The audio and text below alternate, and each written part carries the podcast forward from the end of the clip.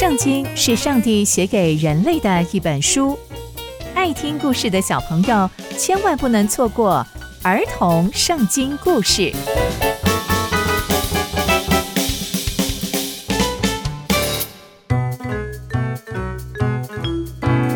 各位亲爱的大朋友、小朋友们，大家好，我是佩珊姐姐。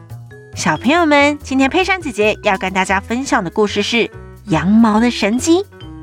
我们在上一集知道，基甸拆毁了巴力的祭坛，相信他拆毁祭坛的时候，内心一定会紧张，也会害怕。那接下来，上帝又要让基甸经历什么事情呢？就让我们继续听下去吧。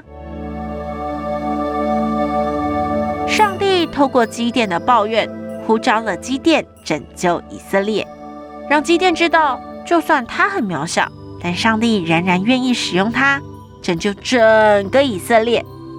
上帝也透过基甸的力量，把巴力的祭坛拆毁，使人知道上帝的能力大过巴力的能力，而且上帝才是真神。有一天，基甸对上帝说：“上帝，如果你真的要用我的手拯救以色列，那这样好了。”我把一团羊毛放在禾场上，如果只有羊毛有水，禾场的其他地方都是干的，那我就知道你是说认真的，那我就真的听你的，去拯救以色列。过了一个晚上，大家猜猜看发生什么事情了？没错，就是很神奇的，整个禾场都是干的。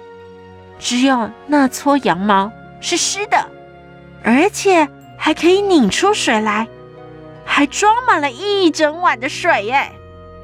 基甸看了看，又跟上帝说：“上帝呀，上帝呀，请你不要生气，拜托你再让我试一次。那这次相反，如果河场都是湿的，只有那一撮羊毛是干的，那……”那那我就服你。又过了一个晚上，上帝又让基甸经历了不可能。果然，河场湿哒哒的，只有那一撮羊毛是干的。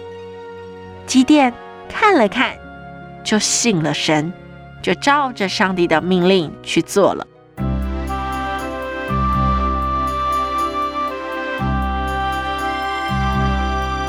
从今天的故事，我们知道，上帝透过羊毛的神迹，再一次让基甸知道，上帝的心意就是要他去拯救以色列人，所以基甸就乖乖听了上帝的话。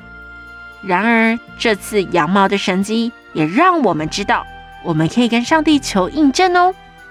虽然可能不是每一次都会出现神迹，但佩珊姐姐相信，上帝会让我们明白他的心意。